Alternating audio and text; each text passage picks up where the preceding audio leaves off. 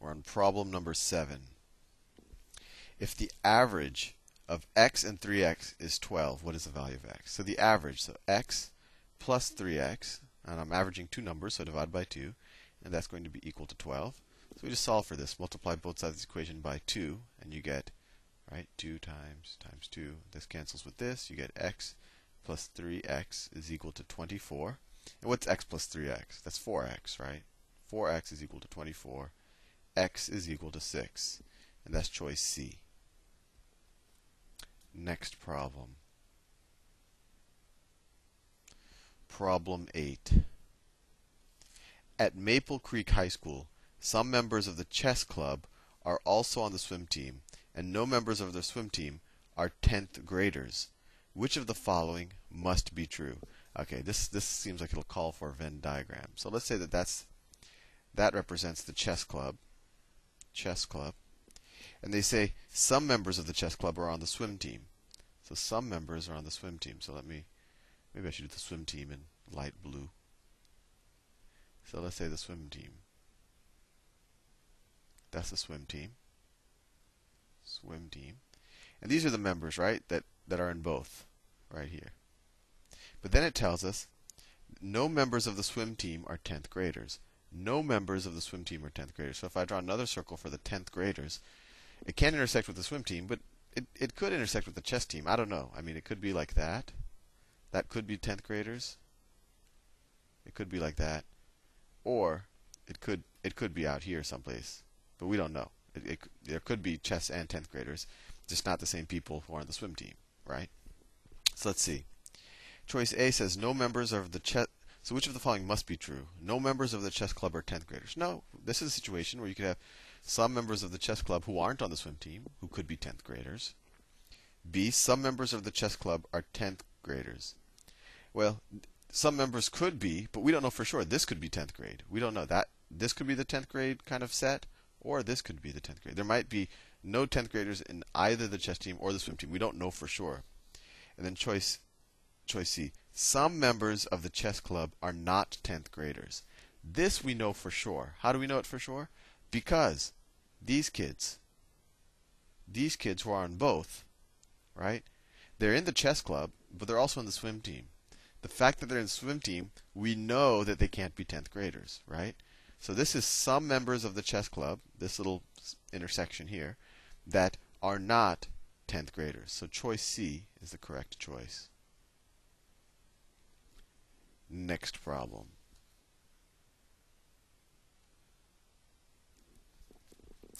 If 3x, 3x plus n is equal to x plus 1, what is n in terms of x? We essentially just solve for n. Let's subtract 3x from both sides. You get n is equal to what's x minus 3x? It's minus 2x. And plus 1. And then we're done. And that choice isn't there, but if you just switch these two terms, you just get 1. That equals 1 minus 2x, and that's choice D. Pretty quick problem for especially for one that's the, the ninth problem. They normally get a little harder by this point. Okay, problem 10. If k is a positive integer, let k be defined as a, as a set of all multiples of k. So k with a square around it is equal to the set of multiples of k. All of the numbers in which of the following sets are also in all three of the set. Okay. All of the numbers in which of the following sets are also in all three of the sets of 2, 3, and 5. Okay, so what they're saying is, you know, 2, 3, 2, 3, 5,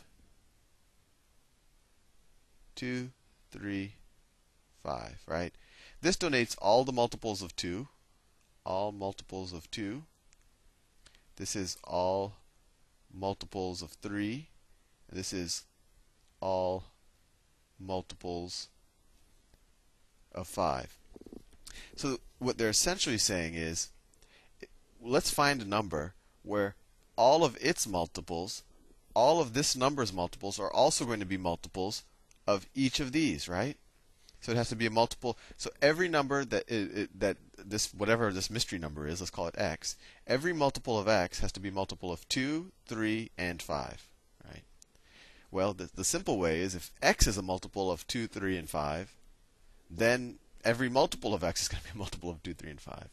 So what's 2 times 3 times 5? It's 2 times 3 times 5. That's 6 times 5. That's 30. So 30, 30 is a multiple of all of them. So any multiple of 30 will be a multiple of all of these. When we look at the choices, we don't see 30, right? But do we see any other number that is a multiple of 2, 3, and 5? Well, sure, 60 is, right? We just multiply by 2 again. But 60 is still a multiple of 2, 3, and 5. Right? If you do 2, 4, 6, 8 all the way, you'd get 60. If you go 3, 9, 12, 15 all the way, you'd get to 60. You go 5, 10, 15, 20, 25, you'd get to 60. So 60 is a multiple of all of them. So if you, what, what we're saying is, so what are, what's the set of all the multiples of 60? It's 60, 120, 180, 180, 240, etc., right? And all of these numbers are multiples, are in each of these sets, right? Because all of these numbers are multiples of 2, 3, and 5. So our answer is 60. And if you look at the other choices, some of them are divisible by 5, some are divisible by 2 or 3, some are 3 and 5, but none of them are divisible by 2, 3, and 5. Only 60 is. Next problem. The problem was a little hard to read initially, though. That's why they confuse you. Okay, so let's see. We have. So we're going to go from A to D. I should draw all the lines first. Let me draw the lines first. So it's, there's like it's like a hexagon kind of, without the outside of the hexagon there. A, B, C, D, E, F.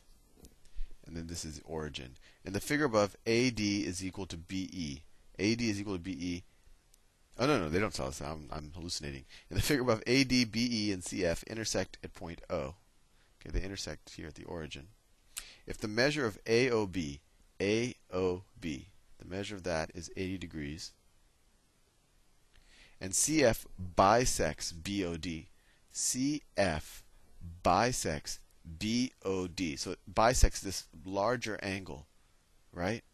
CF bisects BOD, that angle. So that tells us that this angle has to be equal to this angle. That's the definition of bisecting an angle. You're splitting this larger angle in half. So these two angles have to be equal to each other. So what is the measure of EOF? EOF. Okay, so we want to figure out this angle. Well, this angle is opposite to this angle, so they're going to be equal. So if we can figure out this angle, we're done. So let's call this angle x. If that angle is x, this angle is also x, right? And this x, this x, and this 80 degrees, they're all supplementary, right? Because they all kind of go halfway around the circle. So x plus x plus 80 is going to be equal to 180 degrees. 2x plus 80 is equal to 180. 2x is equal to 100, x is equal to 50. And as we said before, if x is equal to 50, the angle EOF, which we're trying to figure out, is opposite to it, so it's going to be equal. So this is also going to be 50 degrees. And that's choice B. Next problem. I don't know if I have time for this, but I'll try. Problem 12. k is a positive integer. What is the least value of k for which square root of 5 times. Okay, so what is the least value of k for which 5k over 3 is an integer? So this has to be a whole number, right?